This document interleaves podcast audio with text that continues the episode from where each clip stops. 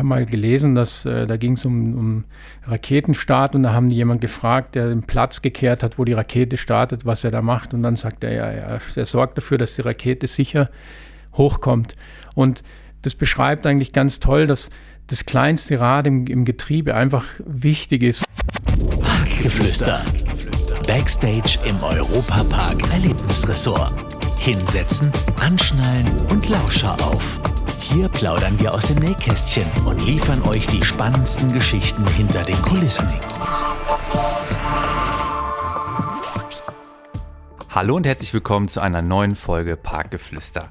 Wir sitzen hier im schönen Studio 78. Draußen liegt der Schnee, es hat geschneit, es ist schön weiß. Wir sind in der Nebensaison und wir haben heute einen ganz besonderen Gast bei uns sitzen. Und zwar geht es um die Sterneküche im Europapark. Ich bin wieder bei euch zurück, äh, war ja ein bisschen länger nicht mehr zu hören, aber bin jetzt wieder da. Und eben Sterneküche im Europapark haben wir heute den Peter Hagen-Wiest bei uns. Er ist Chefkoch des Emmelite und ist den meisten Fans ganz bestimmt ein Begriff. Hallo Peter. Peter, schön, dass du da bist. Hallo, schön, dass ich da sein kann. Wir freuen uns sehr, da Lisa und ich, wir sind zwei Foodies, wir haben, wir finden einfach Essen, das Thema einfach sehr spannend. Wir unterhalten uns eigentlich rund um die Uhr nur darüber, äh, was wir gegessen haben, was wir gekocht haben. Das heißt, es ist auch so ein Thema, was uns einfach brennend interessiert. Ja, wenn wir uns als nach dem Wochenende sehen, dann ähm, fragen wir immer so, und was hast du am Samstagabend gekocht? Ja. So, aber es ist meistens Pasta bei uns. Also wir sind bestimmt nicht so abwechslungsreich wie du, aber äh, trotzdem kreativ, würde ich sagen, zwischendurch. Ja. Mit Resten aus dem Kühlschrank. Wir geben uns gegenseitig Tipps auf jeden Fall und genau. versuchen auch gerne mal was Neues. Und für mich auch tatsächlich 2024 ist auch ein Vorsatz, dass, man, dass ich einfach ein bisschen mehr kochen will, also noch intensiver, auch mal ein Brot backen oder sowas, was man normalerweise nicht macht. Ein Brot backen, ich glaube, dafür habe ich gar nicht alle Küchenutensilien zu Hause. Ich weiß nicht, was man dafür braucht. Vielleicht können wir dich ja nachher nochmal fragen, äh, Peter, du kannst uns dazu was sagen. Ich. Mich persönlich interessiert auch immer die Person, die wir vor uns sitzen haben. Und du bist ja auch eine Persönlichkeit, die auch viel erlebt hat. Wann war der Moment in deinem Leben, als du gemerkt hast, du möchtest Koch werden? Gibt es da so einen klassischen Moment wie jetzt bei uns, wenn wir sagen, wir wollen gern Polizist werden oder einer wollte gerne mal Feuerwehrmann werden? Sängerin war es natürlich bei mir, klar. ganz klar. Das hat bei mir sehr früh angefangen. Also als ich Schüler war, habe ich, war mein Nachbar war Koch und äh, ich habe mir am Wochenende immer was dazu verdient, habe ein bisschen da geholfen und das hat mir eigentlich von Anfang an Spaß gemacht. Also ich fand es immer spannend. In der Küche war immer so eine äh, prickelnde Atmosphäre, da war eine gewisse Anspannung da, da war irgendwie ähm, ja, das war, das fand ich immer schon gut. Ja. Das kann ich verstehen. Also ich habe auch ähm, in meinem Leben schon ein bisschen gejobbt, auch in Küchen. Und da ist immer so eine Aufregung auch. Und das ist irgendwas Aufregendes hat es an sich, wenn man in so einer großen Küche steht, viele Leute da arbeiten. Das ist schon, ich kann verstehen, dass man da so ähm, einfach elektrisiert ist. Ja, aber ich, ich, ich denke mir auch immer so, direkt wenn man so eine Küche betritt irgendwo, da wuselt ja immer alles rum. Also ein bisschen stresst mich das auch innerlich, wenn ich sowas sehe, auch im Fernsehen und mhm, so. Ja.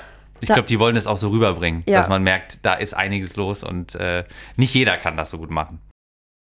Ja, und wir haben auch jetzt gerade eben über die Atmosphäre äh, gesprochen. Manuel, du hattest da eine lustige Frage dazu, weil, also wenn man zum Beispiel auch an Ratatouille denkt oder eben die ganzen, ja. ganzen Filme, äh, da ist es ja wirklich so, dass, dass Köche eher so ein bisschen ja als Tyrann dargestellt werden oder als, als aggressive Personen. Na, es gibt ja die unterschiedlichsten. es gibt dann vielleicht Köche, die nicht so viel reden, wo man dann quasi wahrscheinlich selber alles machen muss. Dann gibt es so Tyrannen, die dann ganz streng sind und schreien und laut sind. Wie bist du in der Küche? Ich glaube, ich kann alles sein. Das, hängt immer von den Personen ab, mit denen man zusammenarbeitet und natürlich auch, wie es läuft. Und äh, das ist, man muss einfach sehen, dass man da unter einer gewissen Anspannung her, äh, ist. Und es ist eigentlich so, wie wenn man jeden Abend ein Bundesligaspiel spielen würde. Da ist, da ist einfach Druck da und wenn es darum geht, ein Tor zu schießen, dann sagt man auch nicht, könntest du jetzt vielleicht bitte mal den Ball rüberschieben? Dann sagt man schon mal hier, jetzt aber. Ja, absolut. Mein lieber Freund. Und äh, das muss man schon auch ein bisschen aushalten können, aber da hat sich in den letzten Jahren viel, viel geändert, weil, äh, ja, weil das halt der Umgang miteinander anders geworden ist und auch die, dass man da einfach mehr auch auf die Mitarbeiter guckt. Nicht so, also ich habe es nur anders erlebt. Ja, das ist tatsächlich eine ganz schöne Überleitung eigentlich vielleicht auch zu der nächsten Frage. Und zwar, du hast ja einige Stationen auch in deiner Karriere durchgemacht, auch in verschiedenen Küchen. Ähm, wo war denn da so deine, dein prägsamstes Erlebnis, wo du sagst, das hat mich persönlich in meinem Charakter als Koch oder in meiner Karriere am meisten geprägt? Ja, ich würde jetzt ungern sagen, wo das, wo das war, aber ich habe mal wo gearbeitet, wo wir morgens um fünf begonnen haben zu mhm. arbeiten und äh, da habe ich meinen äh, Kollegen gefragt, äh, wie denn sein Wochenende war, worauf der Souschef zu mir gesagt hatte, wir sind ja nicht zum Quatschen da. Und äh, okay. das war so ein Moment, wo ich mir für mich selber gedacht habe, nee, also das kann es nicht sein. Mhm. Das ist also du bist morgens wirklich dahin gekommen, 5 Uhr, ohne einen kleinen Pre-Talk, wie Manuel und ich das alles machen. Ne? Unbezahlt. Unbezahlt. Also offiziell haben wir erst um 10 Uhr angefangen und wow. äh, oder bezahlt. Und mhm. das war ganz selbstverständlich auch, dass man das leisten musste und so. Und äh, das, das fand ich nicht cool. Wie schafft man es dann, die Leidenschaft fürs Kochen nicht zu verlieren, wenn man solche Erfahrungen dann auch macht mit diesem ganzen Stress, mit der Atmosphäre? Ich glaube, es war immer das, das Drumherum, das natürlich da schon, das, dieses, das eine war natürlich blöd, aber es gab ja auch viel Gutes. Ne? Man hatte dann schon auch was mitgenommen und, und äh, für mich persönlich war immer auch das Miteinander mit den Kollegen einfach auch. Also der Chef war immer die eine Sache, aber das Auskommen und die, der Zusammenhalt, das ist ein bisschen vergleichbar wie beim Militär oder so. Also da ist ja auch so ein rauer Ton und eine strenge Disziplin und und dann hat man das schweißt aber irgendwie zusammen und es gibt so eine Verbundenheit und da sind auch Freundschaften entstanden, die, die ja, auch wenn wir uns jetzt eigentlich alle, weil es jeden woanders hin verschlagen hat, äh, überall verstreut in ganz Europa, sage ich mal. Und aber das sind Freundschaften, da weiß ich ganz genau, wenn ich jetzt anrufe und sage, du, ich stehe vor deiner Tür, dann, äh, mhm. dann bin ich da und dann ist gut und dann kriege ich alles und umgekehrt natürlich auch. Und das ist halt, das, ja, das hat es dann ausgemacht. Ja, das ist schön. Ich glaube, gerade in der Branche, ähm, wenn sich dann da Freundschaften entwickeln, dann sind die besonders eng, weil man auch weiß, was die andere Person leistet oder auch was für manchmal auch für einen Druck in dem Job besteht und was man auch alles leisten muss. Und wenn sich dann zwei Personen gut verstehen, dann äh, glaube ich, ist man da auch aus dem gleichen Holz geschnitzt. Das ja. kann ich gut verstehen. Ja. Man kennt ja dann auch die guten und die schlechten Seiten wahrscheinlich von einem. Also so viel, das ist ja fast schon wie in einer Beziehung, wenn man so viel aufeinander hockt, dass ja. man irgendwann die guten und die schlechten äh, Seiten von einem kennt, dann, dann geht es auch nicht mehr so schnell auseinander. Aber wenn wir jetzt schon bei den Klischees sind, was man ja auch immer hört, ist, ähm, Köche kochen zu Hause nicht. Äh, wie ist es bei dir? Also man, man arbeitet ganz lang, bis so ein Restaurant schließt. Ähm, man hat den ganzen Tag Essen gesehen, den ganzen Tag Essen vor sich und man hört ganz oft, okay, ähm, Köche fahren danach zum McDonalds oder, oder machen sich eine Tiefkühlpizza in den Ofen. Wie ist denn das bei dir? Also das äh, mache ich nicht. Also das finde ich nicht so cool. Aber äh, ich koche schon zu Hause, aber ganz einfach und normal halt. Äh, gut, meine Frau behauptet, dass sie bessere Reste verwerten könnte als ich, aber das ist, äh, ja, da gibt es keinen. also wir, unsere Tochter ist dann sozusagen die das entscheidet, was besser ist und sie ist meistens auf meiner Seite. Ah ja, das ist äh, das so soll es sein. Was kochst du denn am liebsten zu Hause? Ja, also wie zu, zu Hause geht es immer ganz schnell. Also man, oft ist es einfach nur Gemüse angebraten oder solche Dinge. Also ich habe dann natürlich nicht Lust, stundenlang was zuzubereiten. Außer jetzt vielleicht mal irgendwelchen besonderen Tagen oder so für einen Geburtstag oder sowas machen wir dann schon mal irgendwie was Aufwendigeres, aber in der Regel so schnelle Küche. So klassisch Weihnachtsessen, das liegt ja jetzt gerade hinter uns. Ist es bei dir in der Familie so, dass du dich dann darum kümmerst, vielleicht die Gans zu machen oder irgendwas anderes? Ja, also wir feiern eigentlich äh, die letzten Jahre immer mit der Familie meiner Frau und ja. mein Schwager ist auch Koch und da teilen wir das uns immer ein bisschen auf. Einer ist dann für den Hauptgang zuständig, einer für die Vorspeise und die Schwiegereltern machen die, den Salat dann.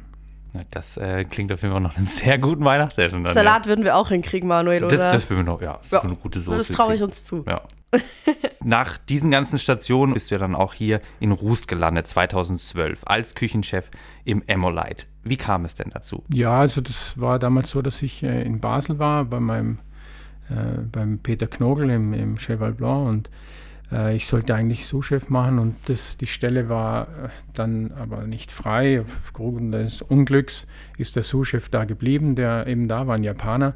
Und äh, dann waren wir da zu zweit und es war halt auch eine gute Situation. Und, und dann habe ich mich schon immer umgeschaut, weil ich ja eigentlich äh, in die Gegend wollte. Meine Frau hatte damals, ich habe sie in der Traube Turmbach kennengelernt und sie hat am Anfang in der Gastronomie gearbeitet und wollte aber später studieren und hat in Freiburg studiert, das ist ihre Heimatstadt, sie kommt von Freiburg und ähm, sie hat dann, äh, ich war dann zwischenzeitlich in Portugal und so und irgendwann hat sie halt gesagt, ja, also wenn das mit uns so weitergehen soll, dann wäre es schon gut, wenn da vielleicht auch räumlich irgendwie ein bisschen näher kommst. Portugal ist vielleicht doch für eine Beziehung ein bisschen weit. Mhm. Und äh, genau, dann war ich erst in Basel und der Peter Knogel damals hat mir dann irgendwann mal angeboten, äh, dass jemand auf ihn zu oder erzählt, dass jemand auf ihn zugekommen ist und er hätte da was für mich, ob ich da Interesse habe. Und äh, er hat dann auch gar nicht so direkt gesagt, um was es geht, was ich dann im Nachhinein auch verstanden habe.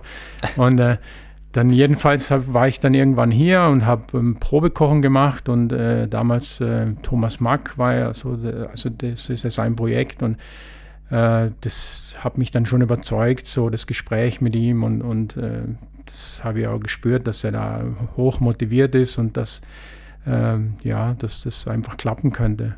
Und äh, es war schon ein gewisses Risiko für alle, also für ihn, für mich auch, weil natürlich viele gefragt haben, was ist jetzt los? Jetzt gehst du in den Freizeitpark, hast dich da äh, gequält, äh, äh jahrelang in der Sternegastronomie und jetzt gehst du in den Freizeitpark. Aber ich habe von Anfang an an die Sache geglaubt. Mhm. Und äh, für mich war natürlich auch spannend, dass ich weit über den Tellerrand hinaus auch äh, mit einbezogen wurde in viele Entscheidungen und äh, das hat natürlich, das hat es natürlich noch interessanter gemacht. Ich finde das sehr interessant, wie du auch den Freizeitpark eben thematisierst in Beziehung zur Sterneküche, weil das war auch so eine Frage, die Manuel und ich uns gestellt haben. Also wenn man an Freizeitpark denkt, dann, ähm, also das erste Gericht, an das ich denke, äh, ist auf jeden Fall was Frittiertes. Also Pommes oder Chicken Nuggets oder sowas. Was Schnelles halt. Was Schnelles, ja. was du halt auf die Hand kriegst. Ja.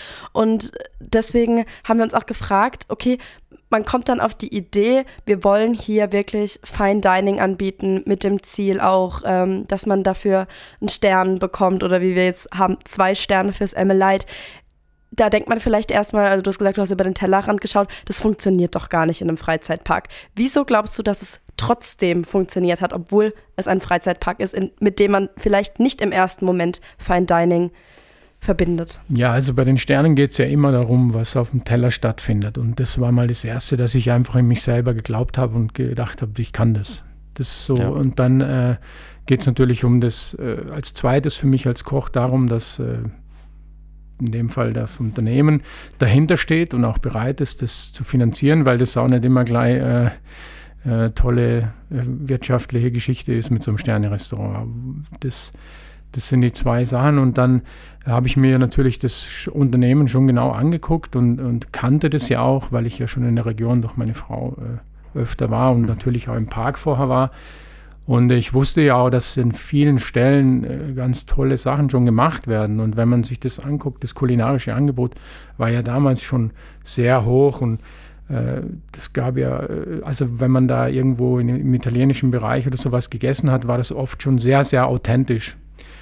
Und äh, das, das, von dem her hatte ich da überhaupt keinen Zweifel, dass das und, und ich glaube, dass wir mit dem Restaurant nochmal so einen richtigen Schub auch gebracht haben, weil es auch die anderen ein bisschen angespornt hat, noch, noch besser zu werden, noch, noch mehr. Und vor allem hat es dann auch, glaube ich, marketingtechnisch einen großen Wert gehabt, weil äh, die Aufmerksamkeit dann einfach größer wurde und man dann mal hingeguckt hat und dann aber auch festgestellt hat, äh, auch über das Sterne-Restaurant hinaus gibt es äh, tolle Sachen, die richtig gut hier ja. umgesetzt werden. Zum Beispiel auch das Adrenalin, ja, genau, da, jetzt ganz neu. Da haben wir auch die Möglichkeit gehabt, sogar mal in der Küche auch zu sein. Da war damals ein Gastkoch da, der Alan Wong. Genau. Ähm, in der Küche und dann hieß es auch, Mensch, schaut doch mal vorbei. Vielleicht gibt es da auch ein paar Stimmen von oder ein paar Antworten von dem Alan Wong zu seinem Besuch. Und das war auch aufregend, in dieser großen Wir durften auch was probieren. Ja, wir waren auf einmal mittendrin und dann war da ein Tasting und da hieß es, ja komm, wenn ihr schon dabei seid, hier nimmt man einen Löffel. Und wir waren total äh, perplex. Mich aber gefühlt trotzdem ein bisschen wie im Chemieunterricht, so wie die ja. da rumgebastelt haben. Also zum Probieren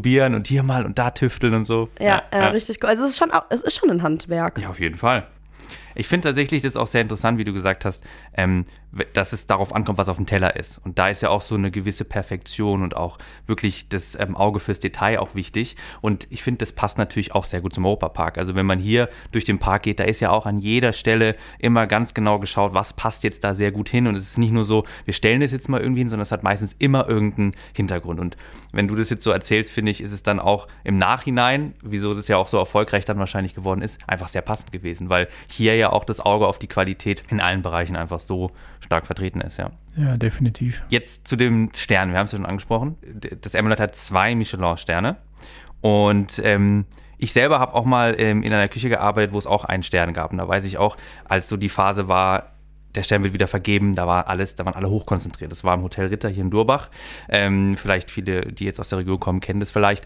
Und das ist da, bei mir in der Nähe. Ja, genau. Und das, mich ärgert es damals, dass ich nicht nachgefragt habe, wie jetzt genau diese ähm, Kriterien da sind. Wie läuft es denn ab? Ja, also die Kriterien bei Michelin sind ganz einfach. Das ist ein Stern, ist ein gutes Essen. Äh, zwei Sterne ist schon Umweg wert und äh, drei Sterne sind eine Reise wert. Also das im Prinzip kommt es noch daher, wie der Führer entstanden ist. Das ist ja dieser Reifenhersteller, der dann für seine Kunden sozusagen ein kleine, kleine, kleines Buch mitgegeben hat, wo die denn auf ihren Reisen, es waren ja oft damals noch, die mit dem Auto gefahren sind, Handelsvertreter oder so. Mhm. Und dann ging es halt darum, wo können die gut essen und das war so ein kleines Benefit für die Kunden. So hat es damals angefangen und die, äh, aber die Beurteilung ist immer noch dieselbe. Also die, die Grund die grundlegendsten Sachen ja. sind eben so, so wird es ausgelegt. Und äh, das ist auch, äh, ich durfte ja mal da sein, auch bei Michelin und, und habe mit denen nochmal gesprochen und äh, bin den Testern gesprochen oder mit dem Chef der Tester. Und äh, das ist schon beeindruckend, wie, wie, wie akribisch die da arbeiten und mhm. wie genau das ist. Ne? Da gibt es dann ganz genaue Vorgaben äh, für die Tester auch, wie was zu bewerten ist und so weiter. Und das ist schon, schon sehr eindrucksvoll, wie die das machen. Gibt es da so einen gewissen Zeitraum, wo man sich darauf einstellen muss? Weil wird das jedes Jahr neu bewertet oder gibt es da. genau, Zeitraum? es ist jedes Jahr, da geht es mhm. aufs Neue los.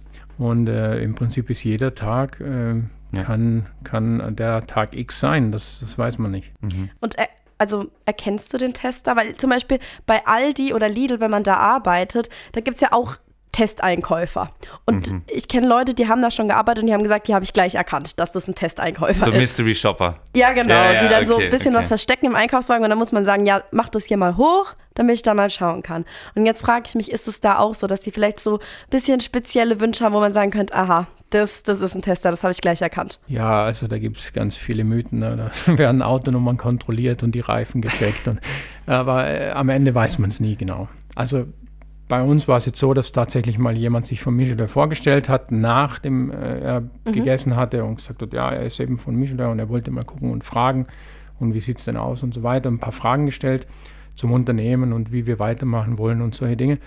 Aber im Grunde genommen weiß man es nicht. Also wir, wir vermuten ganz viele und wir erkennen auch ganz viele Mystery-Tester, mhm. aber äh, ob sie es dann wirklich waren oder nicht, das weiß man das offenbaren sie einem nicht. Nee, das offenbaren genau. sie einem nicht. Und wenn dann diese Michelin-Verleihung stattfindet, wie ist so das Gefühl da, davor? Also das Emmelite hat ja schon jetzt längere Zeit zwei Sterne. Gewöhnt man sich da so ein bisschen dran? Ruht man sich da aus? Oder ist es wirklich jedes Mal noch Nervosität? Oh Gott, vielleicht ist es dieses Jahr anders? Oder freut man sich wieder genauso über zwei Sterne wie das Jahr davor? Ja, also natürlich gibt es eine gewisse Gewöhnung, einen gewissen Gewöhnungseffekt, aber am Ende ist es so äh, wie im Sport, ne? wenn man äh, aufhört, äh, dran zu bleiben, dann äh, kann auch ganz schnell vorbei sein und das muss einem schon immer bewusst sein, dass man, dass man immer wieder die Leistung bringen muss und dass man jeden Tag die Leistung bringen muss, weil es kann eben jeden Tag der Tag X sein, wo der Tester da ist und wenn man da halt seine Arbeit nicht gut gemacht hat, dann könnte es auch mal eine Abwertung geben. Also das mhm. äh, passiert. Und wenn das heißt, du jeden Tag 100% geben musst, gibt's, wie motivierst du dich da jeden Tag? Hast du persönlich ein tägliches Ritual, was du morgens machst, was du vor der Arbeit machst, was dich so richtig auf Kurs bringt? Yoga vielleicht. Ja, also ich mache ich mach jetzt in letzter Zeit gerne Sport. Das gibt mir einfach ein bisschen äh, Ruhe und so und dass ich auch dann ein bisschen gedanklich ein bisschen abschalten kann und so. Das ist manchmal gar nicht so einfach, dass man dann auch äh, wirklich äh, loslassen kann. Ne? Ja. Und äh, natürlich gibt mir die Familie auch viel. Wenn ich mit meiner to Tochter Zeit verbringe und so, dann denke ich auch Gott sei Dank nicht an die Arbeit. Ja. Da ist es schnell weg. Und es ist gut, dass man auch so Zeiten hat, wo man einfach ganz weg ist und wo man ganz raus ist und dann kann man wieder frisch und motiviert weitermachen. Hat das Emmelite das ganze Jahr über eingerichtet oder wechselt sich oder Menü oder wechselt sich das ab? Ja, also seit wir, als wir angefangen haben, haben wir alle zwei Wochen das Menü gewechselt. Das äh, wurde, das war aber sehr, sehr stressig. äh, und da war ich dann tatsächlich der Chef, der auch nicht immer so entspannt war. Und äh, mittlerweile sind wir dazu übergegangen, dass wir jetzt äh, viermal im Jahr das Menü wechseln und sozusagen immer mit der Jahreszeit uns anpassen. Wobei es dann auch immer so ist, dass äh, es ist halt nur mal so, dass wir irgendwelche Dinge Saison haben, sage jetzt mal Pilze, Morcheln oder so, und die gibt es dann vielleicht nicht äh, die ganze Zeit. Dann kann es auch immer sein, dass zwischendrin mal in der Saison auch ein oder zwei Gerichte ausgetauscht werden. Passt auch ganz gut zu dem, was ja auch dich so ein bisschen ausmacht oder auch die Küche ist regionale Küche auch. Man orientiert sich ja auch daran und das kann man natürlich auch am besten mit den Jahreszeiten, gerade hier in der Region, kann man ganz genau abschätzen, was dort passt und was nicht. Ja, ja und wenn sich das Menü dann äh, wechselt, man braucht ja also, wie viele Gänge sind es? Sieb, sieben Stück, oder? Ja, also, ins, also wir haben sieben Gänge, offiziell eigentlich acht, aber äh, wenn man die Fingerfoods und die Petitfours und so weiter dazu rechnet, dann sind es eigentlich elf. Okay, und also elf Gänge und äh, wenn ich denke, jetzt viermal im Jahr das auszuwechseln, das ist schon ganz schön viel. Wo holt man sich denn da die kreative Inspiration? Was, was bewegt dich dazu, die Mahlzeit so zu machen und ein neues Gericht zu entwickeln? Also wo holst du dir die Kreativität dann her? Ja, also da kommt wieder die Leidenschaft ins Spiel, dass man halt natürlich auch sich eigentlich permanent mit dem Thema auseinandersetzt und dass man halt immer irgendwie da essenstechnisch unterwegs ist. Und manchmal kann eine, eine, Idee kommen, wenn ich durch den Park gehe und im italienischen Bereich oder was ich irgendwo in Frankreich irgendwas sehe, was die machen und denke mir, ah, das ist aber das ist gut und da kann man was draus machen. Ich mache das halt dann, ich setze es halt dann anders um, aber sag mal, die Grundidee kann eine ganz banale sein. Ne? Das, das passiert überall, ja. äh, dass man da inspiriert, inspiriert wird. Ja, auf jeden Fall. Also wir werden auch jeden Tag inspiriert, was wir noch alles mal testen wollen im Park zu essen oder was wir ausprobieren wollen in der Pause. Fangeflüster. Jetzt kommen wir zu der Auflösung des Gewinnspiels aus der letzten Folge. Zweimal zwei Tickets für Markus Krebs Live hier im Europapark wurden verlost und gewonnen hat einmal die Syra mit ihrer Plus 1 und der Vincent mit seiner Begleitung. Wir haben euch bereits kontaktiert und alle Infos geschickt. Viel Spaß wünschen wir bei der Show. Und danke auch an alle Parkgeflüster-Hörer, dass ihr so zahlreich mitgemacht habt. Und jetzt geht's wieder weiter mit der Folge. Ja, und diese Woche findet ja auch noch äh, die, also wenn ihr die Folge hört, hat sie schon stattgefunden, aber diese Woche findet ja auch die Küchenparty statt im Bellrock und im Colosseo, die XXL Küchenparty. Äh, du bist mitten in den Vorbereitungen oder warst es. Wie sehen die denn so bei dir aus? Was, was kochst du denn für die Leute? Ja, also das ist für mich auch spannend, ne? weil ähm, bei uns sind natürlich eher die kleinen Mengen im Vordergrund und für die Kühenparty, da brauchen wir dann schon fast 2000 Portionen auch für die zwei Tage. Äh, das ist für mich dann auch eine Herausforderung, wenn man dann äh, 90 Kilo Fisch braucht, statt vielleicht 10 oder so. Und da, ja, da machen wir halt wie immer. Wir machen im Grunde genommen nichts anderes wie sonst. Es ist einfach nur viel, viel mehr. Wir haben jetzt tatsächlich auch sehr viel über dich gesprochen und über das Emboline, aber man muss vielleicht auch noch ein bisschen honorieren, dass natürlich das Ganze ohne das Team wahrscheinlich nicht möglich ist, weil du hast jetzt oft den Vergleich auch zum Fußball gebracht. Ist eigentlich ein schöner Vergleich, weil wenn äh, Erfolg kommen soll, dann muss das ganze Team an einem Strang ziehen, 100% geben und wirklich auch ähm, sich dessen bewusst sein, was man macht. Ähm, kannst du vielleicht auch ein bisschen noch was zu deinem Team sagen, was ähm, besonders schön ist, mit denen zu arbeiten und wie gut das funktioniert? Ja, also ob es schön ist, mit, mit, mir zu arbeiten, müssen die sagen, aber äh, für mich ist halt so, äh, dass, dass ich halt generell nicht so viel von Amerika, aber ein, eine Sache haben die Amerikaner, was ich großartig finde, ist, dass die so von der Einstellung her, also ich habe mal gelesen, dass äh, da ging es um, um Raketenstart und da haben die jemand gefragt, der den Platz gekehrt hat, wo die Rakete startet, was er da macht und dann sagt er, ja, er, er sorgt dafür, dass die Rakete sicher hochkommt. Und das beschreibt eigentlich ganz toll, dass das kleinste Rad im, im, Getriebe einfach wichtig ist und das sieht man oft äh, hier nicht so, finde ich, oder das ist denn die Wertschätzung nicht da und das ist auch immer wichtig, im, im Team dann das äh, weiterzugeben, dass halt auch der kleinste äh, also die kleinste Aufgabe, die als unnötig oder nicht so toll erscheint, wir haben zum Beispiel jemanden, der muss sich um die Garnituren kümmern und es ist sehr mühsam, diese Kräuter zu zupfen und mhm. zu machen und zu tun und äh, dass, dass, äh, dass er aber auch äh, gewertschätzt wird und dass er das vor allem auch selber versteht, dass es vielleicht nicht die tollste, aufregendste Arbeit ist, aber dass sie für das Gesamtprojekt unglaublich wertvoll ist. Ja, ein Teil eines großen Ganzen, ja. Genau. Ja, voll.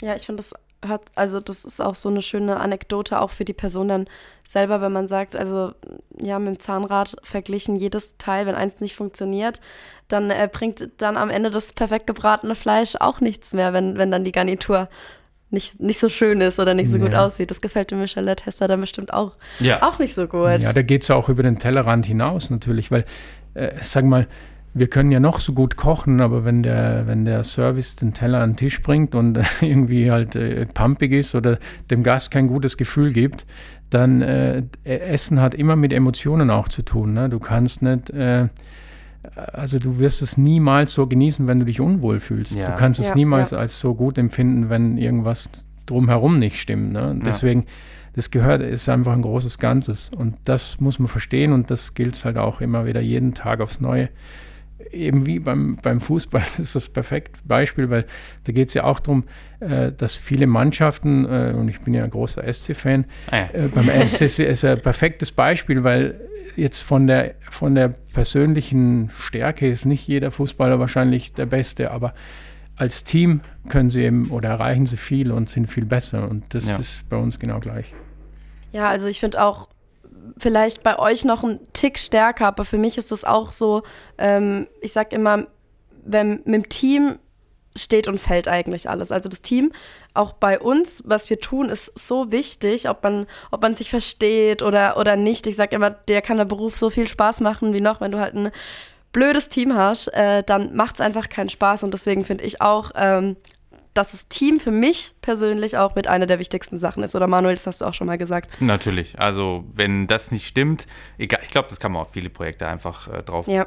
packen. Wenn das nicht passt, dann ist das Gesamtprojekt nicht das, was man sich vorstellt. Das ist einfach so. Wir ähm, sind jetzt eigentlich am Ende angekommen ja. der Folge. Wir haben so viele tolle Einblicke jetzt bekommen und konnten auch Fragen, die uns interessieren, mit dir klären. Ähm, allgemein natürlich für euch Zuhörer, wenn ihr im Park seid und auch im Bellrock zum Beispiel übernachtet. Ähm, ihr habt natürlich auch die Möglichkeit, im Emolite äh, zu essen. Es gibt dort bestimmt auch Möglichkeiten in Kombination, oder? Ja, genau. Also jetzt in der Winterzeit haben wir so eine mhm. Kombination mit äh, Übernachtung und, und Essen, genau. Probiert's aus und ja, das wär's. Ja, wir können noch äh, sagen, der Park hat jetzt ja zu. Mhm. Das heißt aber nicht, dass hier nichts mehr los ist. Genau. Und Manuel und ich sind natürlich jetzt direkt an der Quelle, äh, was hier Baustellen und so weiter angeht.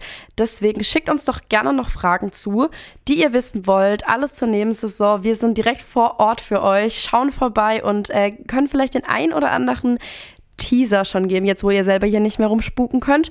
Und äh, apropos Spuken, hier äh, fährt gerade auch schon was von der Geisterbahn vorbei. So viel können wir schon mal sagen. Und ähm, ja, dann würde ich sagen, können wir die Folge heute beenden. Es hat mir sehr viel Spaß gemacht mit dir, Peter. Es war super interessant. Ähm, Dankeschön. Und ja, vielen danke. Dank, dass du da warst. Und wir hören uns dann wieder in zwei Wochen bei Parkgeflüster zurück. Ich bin Lisa Graf und gegenüber von mir sitzt Manuel Latini, mein Kollege. Bis nächste Woche. Bis Danke, dann. dass ihr wart, da wart. Tschüss. Ciao. Ciao. Parkgeflüster. Das war der Europapark-Podcast Parkgeflüster. Backstage im Europapark Erlebnisressort. Abonniert diesen Podcast und hört auch in unsere weiteren Europapark Podcast Formate rein. Auf VJoy und überall, wo es Podcasts gibt.